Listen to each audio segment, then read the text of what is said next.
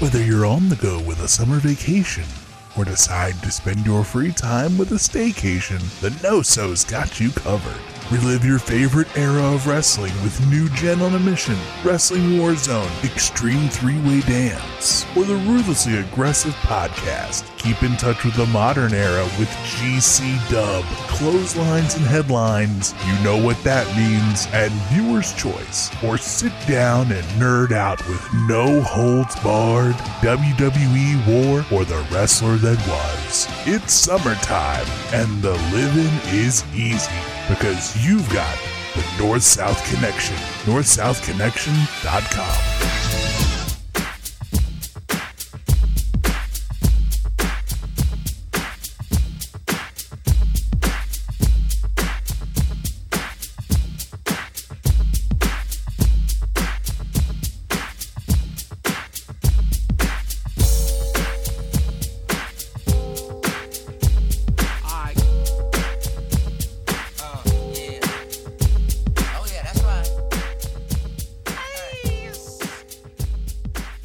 North South Connection. Welcome to Ryan and JT's Excellent Adventure, Episode 2.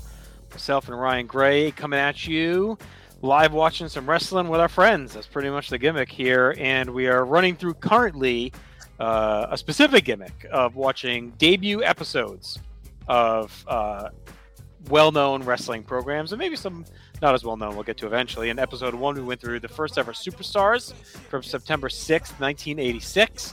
And tonight we're going to follow that up with the next day's debut, September 7th, 1986, Wrestling Challenge. Joining us here tonight is Steve Bennett from the Sports Hey. Podcast, 24 inch podcast. Steve, how you doing? Good. How you doing? Good to have you, buddy. Hey, I announced it on my show, the 24 Inch Podcast, this week. But since I'm here, I should maybe talk about it here real quick. Uh, thanks to you and Ryan, I've developed a show that's going to be on this YouTube channel, and it's going to be called Three by Five. And on each episode, I'm going to do three top five lists: one in wrestling, one in sports, and one in pop culture. And um, as it grows, I'd like to have some people from my Rolodex come in and share their top five lists and hopefully help grow the channel and promote the podcast and everything like that. So thanks to you guys for the opportunity. Ryan has been great working with me behind the scenes because I don't know YouTube uh, at all. He knows it a little. I don't know it at all. Um, and uh, so we're gonna put something out soon, and um, and then I'll, I think we'll do it maybe every other week or once a month or whatever the frequency is. We'll figure that out. But um, yeah, hopefully it'll grow and get some new faces on the YouTube channel too, the North South uh, YouTube channel. Um, I already floated the idea to some friends in sports media, and they said that they'd always be available to help me out. So we'll see where it goes, but that's a little something coming up in the next Awesome. few weeks. Well, it's a Sounds great plug for it. Yeah, we're definitely looking forward to having it uh, here. And uh, like you said, we are on YouTube. So if you're listening to this on a podcast app, uh, this is available in video format as well over on the YouTube channel, North South Connection. So you can subscribe there. Uh, or if you're watching and you got to get, get in the car and head out, you can listen to it as well on our podcast apps. Just search North South Connection anywhere and you can do that. So, uh, all right, Ryan, you got anything uh, to set us up here? Nothing. I let's fire this up and get to start talking. All right, let's do it. Uh, so, if you're able to track this down and want to follow along with us, feel free, or you can watch along here on YouTube uh, as we talk. You know, you never know what you can find if you look close enough. So, why don't we go ahead and fire it up? Episode one of Wrestling Challenge in three. Sorry, I closed it up. All right, here we go. And uh, uh, almost there. Sorry, vamping. Three, two, one. All right, gonna have the classic logo flying in here. Oh yeah. You got that scratch logo underneath there somehow. I don't know what's going on there. So, do you guys know which non WWF person was most influential in the decision to move the syndicated shows out of the Poughkeepsie's and Allentown and London type places into the bigger arenas? Was it the Fink? No, this is a non WWE employee, famous oh, oh, not person. sorry. yeah, Uh, famous person, though. Um, be, uh, a television revolutionary. Big Dick Ebersol? Johnson. Ebersol, Ebersol Thought it was came Big Dick. McMahon, and it was basically an idea for Saturday Night's main event. the Yeah. idea that Ebersol had was how to light a wrestling show, how to take it out of the dark and move it into the light. Yeah. And actually, it's not until the next Saturday night's main event, from where we are chronologically now, that those changes take place on Saturday night's main event. Right. The reason these shows move superstars and challenge from the studio shows or you know Allentown, London, wherever they're having them, these bigger arenas is because they thought they could light the shows better, and also in the bigger arenas they would be able to draw a house. So for years, Hulk didn't appear very often on these shows, but he would uh, be there every night and appear in a dark match or a tape segment or whatever. When I went to the house show that where Steamboat lost the belt in '87 to um to Honky Tonk, Hulk had a match, a tag match that night. It was the very last thing after hours and hours of just misery. Um, he also recorded a snake pit that day that aired only in some markets, and then he had a tag match against um was him and Koko versus Fuji's guy that spit the green ooze. But like Oh, this Uh, night, Killer Khan. Yeah. Killer Khan. Yeah, this night Hogan is in a dark match um, as well. So that was one way they used to fill the house, so it looked nice and full. Yep. Hogan wrestled in the dark matches, and it was Ebersol's idea how to light it and sort of those innovations that make it look different compared to the All Star, which this replaces. Yeah, I mean, it's way more likely to catch your eye, right? I mean, if you're a kid flipping through the channels at 11 o'clock on a Saturday morning and you see this, like, well lit, it looks like a sporting event more than like a dingy, you know, old school something my dad would watch. Feel, you know, like this makes you feel like, okay, this is something I want to watch. It's it's bright, you know, it's loud, is in your face, it's moving fast, right? So I did not like Uh, this U.S. Express with Dan Spivey. I, I prefer V2, Barry Windham. yeah. I think Yeah. everyone did. This is something they loved to do back then, right? Though when someone left to try to find a clone, like with and they did. I think Spivey Yeah. is about as close as you can get to looking like Windham. right? uh, at this point in his career. I mean, if you look at them from Coco behind as they run round. out, you know, That it just looks so gimmicky holding the flag. They look like tryhards. And then look at Muraco already in the ring on a jobber team with freaking Iron Mike Sharpe. Come on, Don Muraco, put some respect on that man's name. this is what Yeah, this is at the uh the heel end of his uh heel run, right? oh yeah, I mean, uh, well, nah, he's still. He This turn? really is a. T- No, I can't believe tur- they used him here. He turned. He's not. He doesn't turn till after WrestleMania because he's with the Orton Yeah, at yeah. Mania He's three. with so He's still in. Yep. this is a crazy use of him with Sharpe. I mean, this is like what Koko did on Superstars. The first, remember they had him with. uh Yep. Who was he with? Uh, Paul Roma. Jones? No, Roma. Yeah. And they would The do this a lot in the in the. It was kind of a formula. They'd start out with these tag matches with the kind of established team versus the half jobber, half known guy. Descending star. Yeah. However you want to describe the Muraco spot. Muraco is easily the biggest star in this ring, though. Oh yeah, I mean at this point it's not Yeah. close. It's that's why it's such a weird use of him here. This feels like and late era Pedro, you know, like where a guy that was on top and winding down. That's what this feels like with Muraco. But And I you mean, we're could tell the Billy Graham lang- inset. Yeah, you could tell in his body language too in the uh, intros. He was like, "Yeah, hey, I'm Don Muraco. I'm like six months from the Indies." Well, the only thing I think that maybe they were thinking is that like to Steve's point, they just want to start kind of hot with a name mat a name Yeah. match, but stick Sharpe in there so he can do the job. And I mean, Sharpe wasn't like a full on job boy yet. Like we watched all those MS S, all those S tier Bob, uh, S tier jobber. Yeah, We but even like talk- 85, 86, he was like still competitive in MSG matches and winning MSG matches and stuff. Sharpe was so like he's not like a full on job boy yet. He's he's in that low mid card, but he's like a, a guy that would still win matches at this point. And even as a jobber, he's in the top. Yeah. You know, Yeah. he would be in that feature match on prime time with one of the other good jobbers a lot, you know, where they would have a jobber to jobber, but they were the more well known, the Barrios, the Ve- yeah, very. Brooklyn You stick Brawler. words out of my mouth. The Brooklyn Varios, Brawler, Terry you know. Yeah. Um, we should talk about the commentary team tonight, right? Because they only do three episodes. So it's Gorilla, Ernie Ladd, and Johnny V. Mhm.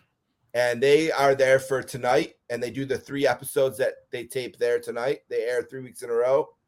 But then after this, they didn't think it worked, and they get Bobby in there, and we get the Bobby and Gorilla run for you know a few years. Then after, More than So that, they like just four Right, years, at least five years. Yeah. yeah, an iconic run. Then they straight they go straight Bobby and Gorilla. They get rid of all three and they go straight Bobby Gorilla. yeah, Wow. The uh that team that's doing the show now, Ladd and Johnny V, that's the big event team too, right? So that must have been in their mind as a potential TV team because I think I'm pretty sure they called a big event those three. Um, Where, where are we? so at I with guess they had that in mind as a, as a grouping. Where are we at with Johnny V? I'm kind of ho hum on him. He's all He's a little bit past his time. Yeah. I'd He was probably good with like the original Dream Team. like at this time, I'd still probably rank him probably about last of the heel managers, but Yeah. he's okay. He's Yeah, fine. he's- he's- He's a Quick good talker. match. You know, he was He's- cut a good good promo. yeah, but that those attributes don't really come across in the commentary role. He just kind of comes across as kind of blah. No, no, I don't love him as I, I mean, Yeah. here's the weird thing about these three guys, right? Like they have this small stint. I mean, Gorilla's a part of it, but it's three of a gorilla and the two guys. But like when you think of the show, you you have to really know these guys ever did it, right? Because Oh yeah, yeah. What It's a trivia question. Bobby, yeah.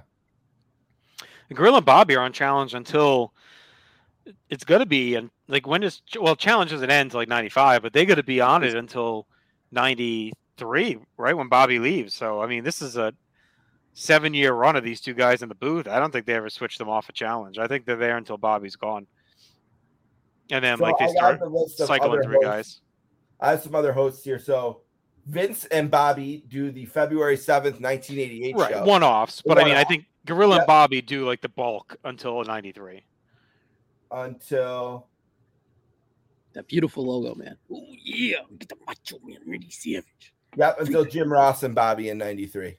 Yeah. That's the next like Jim step. Ross. Jim Ross and Bobby. I wonder how that works. That's right. Yeah, they gave it to Ross in '93, so give him something because Superstars is still Vince. And Makes then at sense. the end, it's like DiBiase and Stan Lane. I think, like at the end. Yeah, There's Lane three had a nice shows in 89 that are Vince and Gorilla. Those would probably be fun to check out sometime. So I want to try and see what uh, local feed this was. I know it says Sky Sports, but I'm guessing this is like a re-air on Sky Sports or something, maybe. Because, like you said, they have the old Scratch logo, at least the version we're watching. Because I don't think these were airing in the UK in '86. There's no way. Yeah, This the is gonna be scratch like a. This must have re-aired on some classic show or whatever. We'll see if they show any local promos later. All right, so another. Uh, here we go. We're we're deep in the Adonis, like The really Adonis ramping up toward three. Started at this point. They've already had conflicts, Piper and Adonis, as they're preparing. Yeah, they had the flower shop on the Superstars the day before. And Adonis is, I mean, he's so good, so underrated from Buffalo, New York. It's one of those guys where you really wonder what if he didn't die. Way back in 1988, he dies, uh, which That's is it. insane. Um, but he's so great to watch. There's going to be a Dark Side of the Ring episode about him this season, which I'm excited to check out because there's not, I don't think there's much about him as there should be. But man, when you, he gets whipped into the corner, oh, it's so great. He's so, maybe the best ever at taking that bump into the corner. Head over He's a guy. Like I really wonder what he would have done if he didn't pass away because Yeah, he's one of the great what ifs. he wasn't that old. He hit a Oh. moose. July fourth. Imagine that. Hit a moose. in '88. I mean, a year after WrestleMania three, like he Yeah. has the car accident and dies, which sucks because he's definitely a guy that probably would have had a bunch of. He probably would have went to WCW for a run when they were bringing in all the guys in like '89 and '90, the Junkyard Dog and Iron Sheik and all those dudes. Like he probably would have popped in there. And you know it wouldn't shock me if he came back to Dodo. Yeah, in the early everyone comes '90s. back. Yeah. Yeah. Everyone comes back. I mean, how I old was when he passed away? He couldn't have been that old. Weight. Was he in his 30s probably when he passed away? Yeah, but not old. Not old 30s. No. I'll check for sure, but he was a young man. That's super unfortunate. Now, Steve, you were talking earlier about going to that Hogan snake pit. Is that that infamous snake pit where the fans kind of turn on Hogan a little bit? I know you're not going to be no, true no, with no, us. You're not going to be true to us here. Where with the with No, the I'm whole- being true to him. No one turned on him. so uh, Jake wasn't getting the Jake shares was there. holding the mic. Jake wasn't involved. It was Killer Khan and Fuji came out, and Killer Khan spit green shit in his eyes. Oh, all right. So it wasn't this. So Nick that was wasn't his the later focus on. of it. Yeah, no.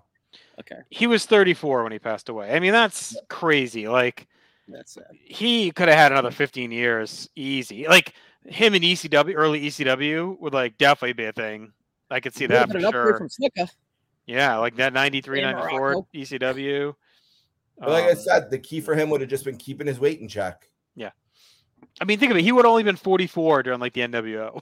like that's how young he is. He seems like he's been Yeah. around forever. And he's probably older, you know. But He doesn't look 34 here or 33. He comes across as older. Jimmy Hart knew how to work that perfume gimmick so good. Like I remember just getting so pissed off at him for squirting people with that thing. Jimmy Hart's great. I love the pink cowboy hat. It's such a great touch. yeah, I mean, Little we're this is post attack on Piper now, right? I think we Yep. covered that on the Superstars. Yeah, that Just was like two weeks later or whatever. So,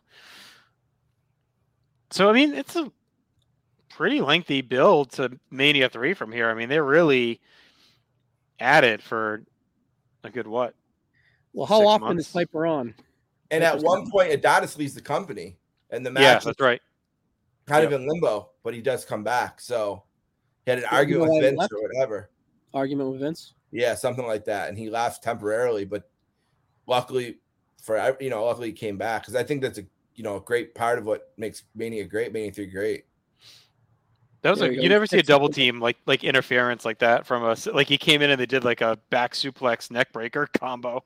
That was beautiful. Especially in the 80s. That's a good TV match right there. That's really nicely done. Uh, these guys were would have been a cool team. I mean, I think there were two guys, him and Orton, are like two guys that were ahead of their time for sure, like as bumpers and workers. Um, both could Orton's go. super So that- underrated. yeah, that could have been a fun team. I think I like it even better than Muraco and Orton too. You know, Oh yeah, kind of Yeah. reminds me of a smaller version of Studd and Bundy. Ugh, that team was w- rough. that team was rough. They basically did the smoking guns finish that they would do later, the sidewinder or whatever. Like that was what they did right there. That was that was a really nice TV match Yep. there. That's really good for what it was. so far it feels like on par with I know like in later years I always felt like challenge was the B to superstars being the A, but I mean I know we're only 20 minutes into episode one, but right now it feels like you know doing Well, okay. It was also like a, a training ground. Like Snake Pit debuts over here, then they move Yep. it. Big uh the Brother Love show debuts over here, then they move it. You know, I think they would try stuff on challenge, and if it worked, if it caught track, then they move it over. So here, can you guys do you guys have audio? I don't have audio, so I don't know whether as far as clues to where the show is. I know I was trying to pick up on it. Yeah. I, I have it low. Yeah, see, it has. This, I just noticed a scratch logo with a classic. So this must have aired on in the UK as like a classic program. Now, is Tommy Sharpe related to Mike Sharpe? Because that's who he squashed last match. Uh, it could be. You think we're just gonna get all all jobbers named Sharpe tonight? Or at least sharp dressed men, you know, perhaps.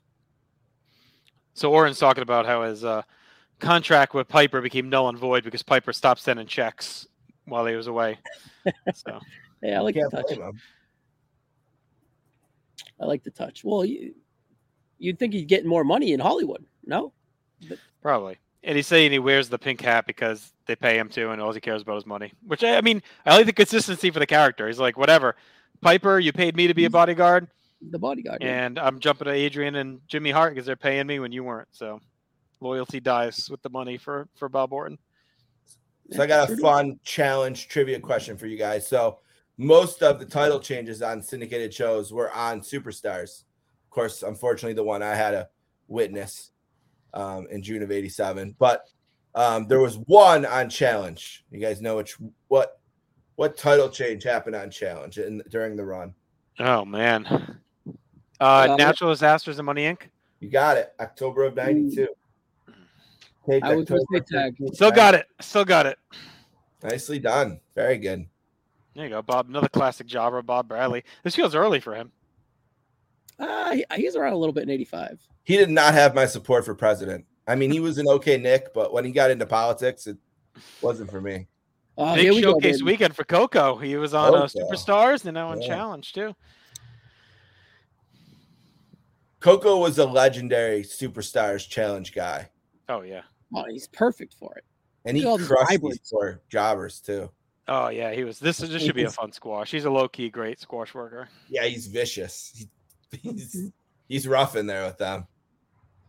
Yeah, Steve, can we catch you walking around the Buffalo streets like that? I mean, not now in a in a different era. You know, if you go back, if you were around in my college days, yeah. I mean, that's that's if I hit Chippewa, that's how I, I was dressed. There we go. Dance with Lord Al. Yeah, Ladd said he's uh. I mean, uh, Johnny V said he's filled with fleas. Koko. That's like It's a, funny that Lord Al doing the ring introductions. It's like an A line from Johnny V. I'm guessing Lord Al doesn't stick around long in this role for the doing the ring announcement. It must have been. I think they rolled out all the big guns for the first premiere. Yeah, very weird. Uh, like projection of voice from. I don't. It just doesn't fit. No, he's better doing the freezer bars. Mr. Freeze, freezer bars. Not suck backs. Hartford. So this was written in Hartford, Connecticut, with Yep. the with the Connecticut, Connecticut Huskies in their deficits Yes. of block and the Hartford play. Whalers. Yes, the Whalers at Hartford this point. Who are they're trying to bring them back, right? I've heard some rumblings. I don't. The think- governor's trying to get the Coyotes to move there. But Monday Night Raw was there last night. Steve Bennett, you catch it? I did not. I haven't seen an episode of Raw. no, I've seen it now and again when Hulk's on. I know it was at Koko Hartford last rocking the night. boombox. The only reason I bring it out, sold out crowd. Say it was one of the hottest crowds they had in a long, long time. Hartford's a low key cool little spot for a show. Like we went to Money in the Bank 2019 there, and Chris Golo was like, "Oh, it's a dump," blah blah blah blah blah. And then we went. I'm like, we had a great time. There was this I awesome the layout. barbecue The place. Everything's Yeah, it was a cool set, like And setup where we were up It's high. an older arena, and even though it's an NHL arena originally, it's not that big. You know what I mean? And even No. up high, it's steep, so it's close. I think it's really good sightlines there. I seen Pearl Jam there twice, and it's great sound. It's a really I like that venue for an older, you know, yeah, okay, it's a dump, but it's 60, 70 years old or whatever, you know. I do think if they bring the whale Oh, back, they're going to need a new arena. I mean, they oh, can't Oh, put yeah. him in there. They could. you think knocked that would kind of go with it? What do you think's her flavor of pushing for it? You know what I mean? There's obviously Right. something behind that. Well, and the, Well, I think they want a pro team in Connecticut. The people that would be challenging them, like Quebec and Kansas City, and some of the they already have NHL ready Arenas, arenas, yeah. so you know they would have to. I'm sure They sure. got to get him out of Arizona. They- I mean, there's no support. It's a stupid place for a team. The Florida teams are all doing great. I mean, they they are they own the NHL right now. So it's Almost all of the weird Carolina? markets have worked, except for Atlanta didn't work, and Nashville, hasn't worked. Nashville's been amazing. Nashville. one of the best fan bases. in the league. Vegas. is has All worked. I mean, you know, Isn't some of the- them like Carolina. Okay, Yeah. the the the big advantage they have is when they play a home game in the playoffs. They literally have every single fan they have in the arena, but at Right. least that's enough to fill it. Yeah, You know what I mean? They might not have a huge fan base outside of that, but the ones they have fill the it's arena. enough to and be they're- there. They're Yeah. big fans. You know, they're there. So Great miss by Koko there. Excellent timing. He just like he moved out of the way with like split time. Yeah, He's a- underrated. I feel like I it, I I didn't hate the discourse I hated the most. I think in history is the Koko's not a like mocking him as a Hall of Famer. Like when they everyone would be, oh, if Koko's in the Hall of Fame, I'm like, the dude was great at his friggin' job. Like, you know, he was a really good wrestler, and he did what a lot of guys did in that era, right? The Bushwhackers, Jim Duggan. They were badasses in their territories. They took a paycheck to come in and be fan-friendly faces during a time where it's marketed to kids, and it worked, and it- they Everyone made a lot of money. school knew him. You know, everyone at my school knew who he was. I bet in Yeah. this era in 1987, he was one of the first five people the average person would mention as who's a wrestler. Oh, it's a very memorable name. Koko B. Ware. It's a cool name. I Everyone love knew how he, how he pinned him and he's like flopping his wings. So did he not have Frankie yet? I mean, I know he's pretty new here. I think he had just showed up in. uh Yeah, I don't think he did have Frankie yet. Although very soon if he doesn't, because he had him at WrestleMania three, so he's coming one way or another. Yeah, he had just debuted. Like they brought all the Central States guys in together. I think it was like wasn't he part of that? Butch Reed and Slick and him and there you go. You got Jimmy. I don't think they've said anything local yet. These have been generic promos, so I don't know what feed. They, this might have been like the WWF's house feed that they then used for the classics? It had to be because they're, they're doing generic promos here. Hey, Jimmy. Man, it's like a young, young. man too, huh? hmm Yeah. You think those are sp- prescription sunglasses, Steve? They are very uh, of the time sunglasses for sure. When I was a kid, I used to always say subscription. 'Cause I was an idiot, I guess. You got a new pair every month. yeah, do you have subscription glasses? I always say that. Yeah, I'd love to know what he's talking about here. Or who is he who is he talking about? How big is his stable right now? Yeah, Justin, you can hear this, right? You can hear some of this? He's probably A little bit. I have it kind of low. Yeah. He's just, I mean, it's a very generic promo. He's just talking about all the stable members and, you know, he's with, with Adonis, with blah, blah, blah, blah, blah, blah. He's talking about money. Yeah, it's the same thing Orton was talking about. He, he paid him off to come in and work for him. So I don't know if you guys want to throw something else out, but I would think most memorable challenge moment of all time has got to be the barbershop with the breakup of the Rockies, right? The Rockers, excuse me. Yeah, I would think so. I don't know what else would be. Maybe high energy challenging Money Inc. for the tag titles after WrestleMania 9. That's a famous one. And the title change that they had on there as well. Yeah, but the the Rockers breakup's got to be. I mean, there's a there's a lot of good good barbershop stuff. They had the earthquake when uh, Brutus throws a snake on him and he falls out of the chair. that was pretty good. Sid destroying it at the end was really good. If that was if are very- was the bar shop always challenge? If it was, then that's another memorable one when Sid destroys it with the shaving cream on his nose. Here we go. Orndorff coming out to Real American still at this point. I mean, this is post big event. This is going to be kind of the last day. Well, actually, I guess it goes until the January Science Man event, right? That's really the end of it. But I wonder The if it's starting to day? cool off. The next day after this taping is the big event in Toronto. Oh, this is before. Okay, I was thinking it was after. I was thinking that it's was the day before. So the next Okay. day is the big event. Let's see when they taped this. They taped this. This taped on 827 86. I was gonna say it was the day 18,000 after Superstars. Yeah. 18,500 in the house. And then the big event 18,000? Big event is the next day, and they got 61 470. These is according to the Mhm. history of WWE.com. The uh, so then it makes sense why they ran this Gorilla Ladd Johnny V team out because they used him here for this taping and then used him at the big event, and then that must have been it. Because Ladd like barely talks at the big event. it's like quiet the whole show. Yeah, he, he probably got his papers that day. Yeah, he might have. I always preferred the red robe with Orndorff, but I'll take the blue. Yeah, I like the red too. Beautiful robes, though. I don't I hear them hyping big event, but Fifteen hundred dollars each. 1500 I bet it's more than that. Ooh, I just burnt myself. Anyways, check. What a physique. What a physique on he's that guy. jacked here. I mean, he's in the run of a lifetime right now. Holy hell. This is the run that believe fucked his arm up, right? Because he didn't want to take the time off and his nerve damage got all screwed up. I can't believe that he uh, wasn't on Mania three. In retrospect, Well, he was the guy that held back in case Andre couldn't go, Yeah. right? They could have still put him in a match and then changed it. You know what I mean? Like, did they really have to hold him off the card altogether? Like, they couldn't. You know, these- I don't know. They, they couldn't just have him lined up with something and then just if he had to get swapped in, just dump that match or change it. That's still face honky tonk there. Yep. I was just you stole the words out of my mouth. These are still babyface honky promos, right?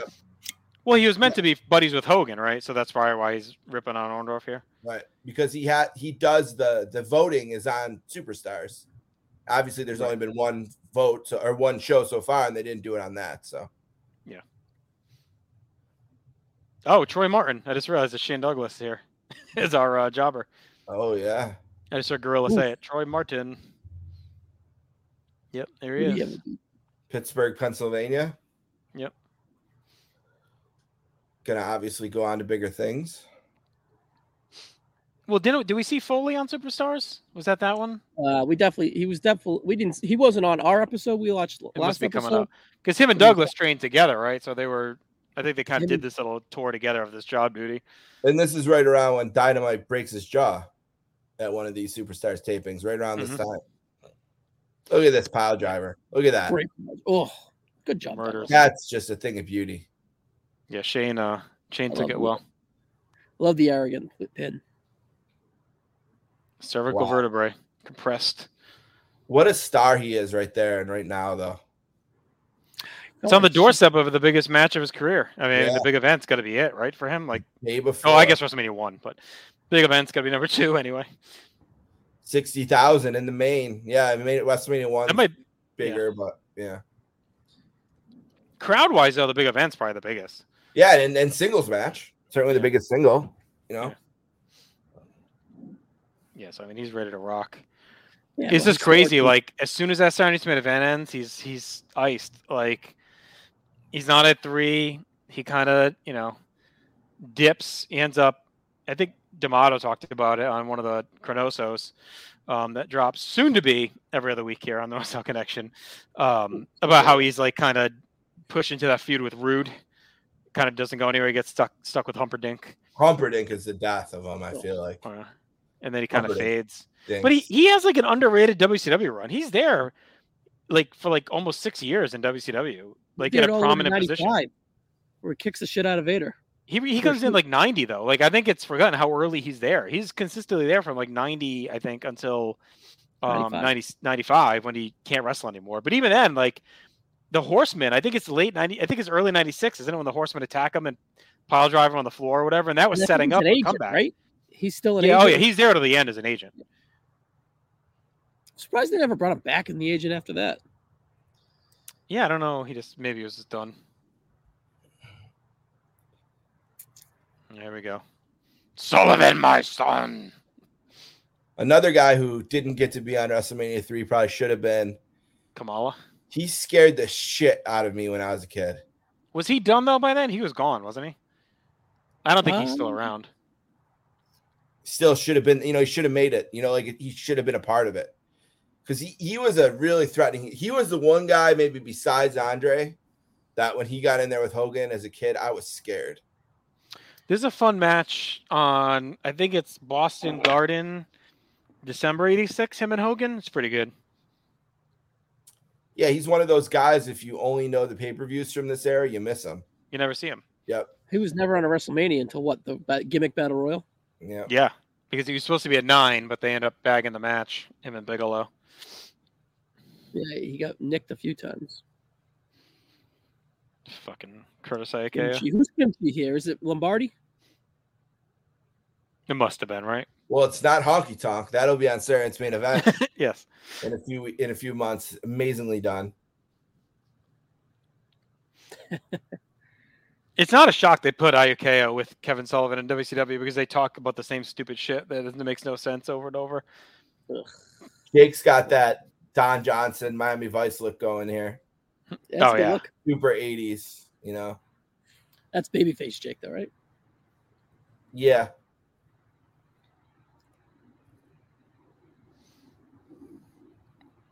My buddy Jim actually saw one of those um, rare Hogan Jake matches in Providence, Really? What year? '86 and '86. I think it was maybe October. November. When did when did they uh, when did they do a little feud before they turned Jake? I think it might be October, November. He was young. I mean, it was it was early, but he was there for that one. They didn't have many, I don't think. Another uh, king ceremony. another big moment, you know, historically for challenge. The coronation of uh well, I won't say who, but somebody drafted this guy. I don't know what's gonna air first. Our draft or the uh That's true. this episode. So I won't give it spoilers. I think this episode. I think it's safe to say you you're the one that drafted him. Oh, I'm not giving any Your spoilers. draft is from 85 to 88. Or I, now I did have the first pick in that draft. I'll Mhm. say that. And, And he did go said outside his. He went outside his comfort zone. I went outside my, my zone for that pick. oh, you want King Edge? Nope. King Brock King Mabel. He took King Mabel. Mabel. Oh, Oh. I love that they break up poor Lord Littlebrook for this. They're carrying the crown. Hey, you gotta get a payday, brother. Look at that crown. So when did Race come in? Like he was in for a little bit before becoming king. He was like, I know he does a couple of MSGs where he's handsome Harley. Probably Wasn't he right right after Mania. Loco them? Wasn't he from Continental as well? Not Central States though, but No, it was different. Harley was in Kansas City, but I think it was City, different. yeah. It was different. Uh, uh, I don't know actually. Maybe it was. Dave's gonna yell at me. I should have known that, but he's uh, very recent. Yeah, it's not long that he's handsome been Harley there Race, and then Yeah. Bobby calls him the king of wrestling, and that leads to this. Where do we have him on our tier list, Justin? B tier? As kings? Yeah, we did a king list. Yeah, I forget where we had him. I we had him pretty high, I think. B or A. So race, uh, I mean, he was still in NWA in '84. He left due to issues with Sam Muchnick. joined in May of '86 to WWF. So I think he's just in the NWA till then. I don't think he came from Central States or anything. He did the Heartland, no, the Heart of America Sports Attractions. I think he just kind of worked for the KC St. Louis territory. I don't think it was Central States for him though. God, this is peak him looking like the kid from Bad Santa right here. Yeah, so he was handsome for a while. Then he won the King of the Ring, and then had this coronation ceremony because he won the King of the Ring. That first one Was that was one July July fourteenth. So they actually waited a little bit before they did the the crowning. If he won in July, Where was this one? What was that? Providence? Foxborough. that was Foxborough. Fox- No, Foxborough was, was it 85 and 86 Foxborough? Yep. Yes. Muraco in '85, Harley in '86. Yeah, those are And they- Foxborough. Providence was eighty seven through ninety one. Right. I thought Foxborough was only 85. My bad. I wish those were taped somewhere out there. That would have been kind of. It would be probably very wrestling challenging. I'm mad I didn't go to the 91. Uh, I have a bunch of superstars taped from that era on my VHS. I still have, um, where they were hyping that tournament. So I have all the event centers leading up to it. Virgil and Skinner setting up their big war. How often did you go to house shows when they would come around? Not enough for how often they ran. Uh, they ran a little bit less by the time I started watching. I think they ran Providence almost every month, like in the 80s. Um, but like my first one was April of 90. I went in July of 90 and like November of 90. So like those are my first three. Um, I'd have to look back a little bit at cards to see. I, th- I feel like 91 I didn't go as much, but then after that I think I went pretty consistently, like 92. Wh- 93, wh- What's your earliest memory of going? that 90 and it, it I talked about this recently on one show. I think it was with Keithy on a, a la carte. Um, I went on a with my parents' friends' kids on a bus trip with a church to um, April 90 house show. It was Warrior Perfect was the main event. That was my first That's memory. awesome. And I bought, which I'm sure I got gouged from one of the kids had the WrestleMania 6 program. And I bought I made I asked my dad to buy it so I could have it. And I read that thing endlessly. Um, but I remember the July one. Yeah. It was a July or August. It was right before SummerSlam, and I was really into it. Like that was like the first one I went to, and I was like all in. I remember the Rockers fought Power and Glory in singles matches, and they were teasing that the- Bad News would have the sewer rats. Yeah, my but he first didn't memory is tugboat.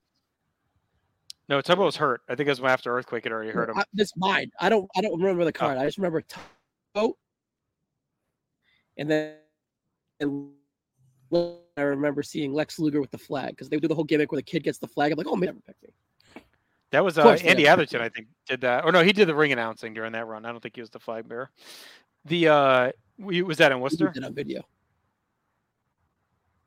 Here come the machines. Is that Andre? Yeah, I can't tell. I don't know who that. I think is. so. By the way, he's walking. Nah, I'm not sure. I, Andy? Yeah, it is. It's, I don't Andre. know. Yep, I it's don't know. Andre. I don't. I'm not sure. Pretty fucking. Oh, it's definitely Andre. Nah, I don't know. I can't tell. Oh, Moon Dogs. Took me about seven times of saying it to realize the, the gimmick. I used to always, I used to always go to when they were at the Aud, but then at one point they moved to the Niagara Falls Convention Center, and I didn't go there as much. I went a few times. I saw Hulk Hulk have a cage match there, but I didn't go as much because Niagara Falls sucks and that place sucked. But Yeah, I always went to Oh, Providence so Civic Center, and then um, they had the Warwick Musical Theater, uh, which was awesome. It was like one of the tent tour shows. Like they would do the Cape Cod Metal, Melody tent. They would do, I think, a I, tent yeah, in Maine, Cape Cod and then the Warwick Musical Theater. They did it every year. I went to, I think I went to like three or four of them. Um, they were super fun because it was so intimate. And it was just like you were like in the ring basically watching the show, and the wrestlers would hang out in the little lot behind and everything. The And they would do it all the way up to awesome. 95, right? They what? They would do those all the way up to 95, 96, right? I think 95 might have been the last one. Yeah. I think maybe 96. I think it was Around- 95. Give or take. I think it's. I went, All right, I think I went 92, 93, 94. I think were the three I went to. I didn't go in 95. I think I, I had something else that night. Yeah, we got a world tag team title match in the main event. So what were the machines doing out here? I thought they were wrestling. I think they would just. That was This is just a a cl- friggin' triple threat match. Did. I wonder who that big guy was with the machines, though. Yeah, it could have been a giant. I don't think it was Andre. I don't know. The Bulldogs look awesome here, though, man. Look at how great they look. They always look great. Weren't they on Superstars too? Seems like they uh No, we spotlighted a got the couple. hearts. Oh, yeah, that's right. We got the hearts. Yeah. Yeah, they're yoked here. When did the hearts beat them? February. We talked about this. I'm not gonna do it again. Yeah, they it's taped in January, airs in February. February 7th, Superstars it airs. Or 14th, one of those. It's still so weird that they brought the machines out just to wave. it's odd. Great kick out there. And you think they at least stay at ringside? I don't think they did. Did they? That's That's another it. team that if you Yeah, only that's watch the fine. pay per views and you didn't include the big event, you would not even realize that they were a thing because they don't even talk about them ever on anything. But if you watch those prime times in '86, which I've done a million times as my late night watching, they're all that angle dominates prime time in '86. I mean, that's all they freaking talk about every week. Did they ever get to stand on that one who the big guy was outside? Because I want to get a better look at him. I wish they would have been there longer because I couldn't. Yeah. He was a big man, though, whoever it was. I remember when I when I started and then started catching back up, like I was very intrigued by the machines for sure, but I didn't really see much about them, like besides like the magazines my brother gave me because they weren't on any tapes. I'm sure they were on a couple best of WWF tapes or whatever, but they were none of the stuff I was renting and learning about. They weren't in there. It's the difference between Moondog Spot and Moondog Moondog Spike. I'm surprised Ozzy Osbourne wasn't there. It's probably one of the few he missed. 'Cause I know we promised after WrestleMania 2 he's going to be around forever. So, Forever. Is this Rex or Spike? It's Rex, isn't it? he probably had a concert that night. Couldn't make it. Rex has the darker hair. That's Spike. Spot's coming in. Rex is in the ring, but who's Spike? Oh, it says it's Spike. On Oh, um, maybe it was then. Maybe it's not Rex. And then there's Moondog King. He's later. No, I it says think, in the Rex and Spike. That's not Spike. That's That's Spot. I know it's the same person. I Spike don't is know Spot. they- I believe so. Yeah, I don't know why they Captain fucked Lou. that up. Captain Lou's another great. We we see we got to treat we got to treat some great great characters from this era tonight. Look, they Yeah. rolled out the stars. Like you can't, you can't complain about this show if you're watching This this. Like great suddenly, This is a great pilot. It really Yeah. is. I mean, you're getting a lot of. You got some squashes, but you got like this is a caliber match. The Moondogs are pushed enough to win a little bit. I mean, you know, Yeah. not a ton, but uh, Sharpe and Muraco in that opener, like that was pretty good. And we had a couple squashes. And this is a title match. Yes. And Dynamite's doing a great job selling here too. I mean, Moondogs are okay. They're not bad. As someone who saw a lot of spot at MSG, they're okay. I'm pushing it, but but they're okay. wow, look at Dave. Look at the power. Davey's is sick. I think This is like peak Davy. I think. I think Davy is the best that. here in this. look at that body drop he just did there. That's so cool. That friggin' uh, WrestleMania 2 that you mentioned always makes me laugh, though. It's like Albano and Ozzy celebrating. It's like Dynamite is dead on the fucking Half floor. dead, yeah, half dead. Knocked into next week, quite literally. Absurd. The crazy thing about that though is that was a nightmare for the Dream Team that Uh, night. in the Rosemont, yeah. Yeah, in the Rosemont, that was a nightmare. That's my favorite, one of my favorite gorilla tropes for like the next year and a half. That's it forever. I think he he just told God that, that like last week. Oh, it's so good. The Nightmare at the Horizon. Uh, I mean, when you watch all those MSGs and stuff like we did, you hear it constantly. Every time they're on, he talks about it. when my brother was in the USHL, they played the Chicago like a Chicago team, and their arena was right across the street from Rosemont. So we stayed by it, and I remember t- telling the whole family, "See that place? There was a nightmare for the Dream Team over there in, in 1986." What? Like, yeah, cool fucking story, Steve. You said that last week. I said, and one of the greatest matches of all time, Bret and Austin too. There you That's go. sure. British Bulldogs forever. Pretty good, pretty good match for them, right there. Yeah, that They wasn't went bad. That's Yeah. great. I mean, this is a gr- this is a really good episode of this show. Sets four a bad tone though, because they're not going to keep up with it. But this is a great pilot, really well done. Mhm. I mean, Yeah. All right. Let's Kent is doing an interview here. Let's uh, talk some Yeah. categories. Let's see what we got. Uh, all right. Show out of ten as a show, not as a pilot, as a show. So, all right, Okay. I'll start. I went four on oh, Superstars. way higher than that. All right, relax, relax. 19. Four. I went on Superstars out of four. It was a four, but for for this, I'm gonna go five and a half. I thought this was much more enjoyable. Yeah, I, I think a five, five and a half is good as a show. Yeah, I'll go six. As a I'll go show. on the high end. But five and five and five and a half is fair. But this uh, this is Yeah, to me. I I, mean, I know it's your golden era. so The uh, as a I thought this pilot, was a tech. I'd say this is a seven and a half Seven. as a pilot. All right, I'll say eight as a yeah. pilot. I'd be coming back for challenge if this if I was a kid in '86 and I saw this, Yeah. especially after what I had been seeing and was available to me, I would. Oh yeah, I'd be all in on this. Um, all right, MVP. I think the Bulldogs looked the best, honestly. I mean, Ornd- uh, Orndorff looked awesome though. Yeah. Uh, yeah, I would say probably the Bulldogs. I think we we, we flirted with giving it to Koko last time, but I would go I would go Bulldogs. A lot of good candidates. Mm. Uh, what did you say, Justin? I think I'm gonna go Orndorff. And you went the Bulldogs? Yeah. Man. I'll go with the Bulldogs. They they look great. They're champions. They're at their peak. And And we But- got LVP on here, and I mean, I thought everyone looked pretty good on the night. Maybe poor Muraco looked like the biggest slob being stuck with. Yeah, I'll Sharpe and- Amer- American Express LVPs. Yeah. They won. They won the match. I know, but they could have had a better op- a better opening tag team out there besides them. I'll I'll give it to the to Ernie Ladd. That's actually probably a good one. We wouldn't think of that because we didn't hear him, but yeah, it's probably a good one. So this is pretty badass. So Savage is coming in during Jake's interview, and they're kind of smiling a little bit, doing a little heel tandem. But when do they have their science main event match? Isn't it like October of '86 around there? Look at that it's like belt. it- Look at how he holds it. Why don't more people hold the belt like that? Look this is him. an amazing baby. look right here. Like this is awesome. But I think it's October. It's right after the summer layoff, isn't it? Where like Ebersol said, like I need like a big radio. The NBC brass were there or whatever, so they threw him out there and said, "Go kill it." Wasn't it that Savage and Jake that sounds right. when they're both heels? I think it's eighty. I think it's October. Um. Cool. All right. Best segment or match What was your the best thing on the show?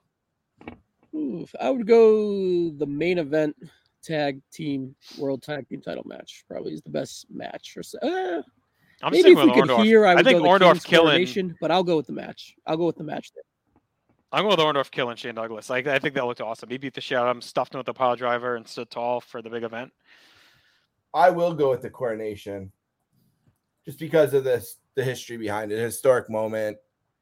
You know, acknowledging a king like that, kind of paying homage to what Right. he's done in his career. All right. What's the most 1986 thing about this? That's where Oh, we're going to go with Jake's coronation. outfit. No, Jake's. Yeah, Jake's, Jake's outfit's outfit good. in the snake pit is the most 86 thing there is.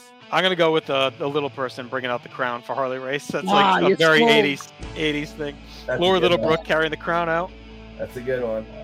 You stole mine. I'll go with the uh, the nice ladies getting the the ring ge- the ring gear, following Koko to the ring. Take the other. Vince All right. Jasmine not bringing the ladies in. episode two of the Adventures in the books, guys. This was a lot of fun as always. For sure, subscribe. Uh, North South Connection here on YouTube, as well as any uh, podcast audio applications you may use. A lot of our shows are simulcast. Subscribe to the Sportscasters feed as well as 24 inch podcast. It looks uh, for more of us. Where this is a show that floats. We'll be in and out different spots in the schedule, so just look for us. Uh, but uh, we got an exciting episode three geared up as well. Just to tie up a loose end, uh, it was Saturday Night's main event 8, 11, 15, 96. I knew it was the fall. Yeah, That that's day. an awesome match. Well worth. it. If you've never seen that match, if you're watching this, you've probably seen the match. But if you haven't in a while, that match holds up. It's awesome. Um, Savage and Jake. Who who had that one in Cardoso, Ryan? Do you remember? Oh, was that back in the daily days? Was that even before the? It was in the daily days. I will have to. I will put that link in the comments when this There you go. Yeah, that's Speaking of Steve. Canoso, check me and Ryan and JAD and Dave on the next video episode. We'll have one of the biggest matches in the history of wrestling. Um, Yep. Hulk, Hulk and Andre from the main event in '88. So look for that. exciting to get uh, Hollywood Dave. This is a recording on his birthday too, so shout out. Yeah, happy out. birthday, Hollywood Happy Dave. Happy birthday, Hollywood Dave. All right, All right hey, we're out. All right, four three. Hey, Steve. Bye, bye now. Bye. Why I can't remember anything to this very day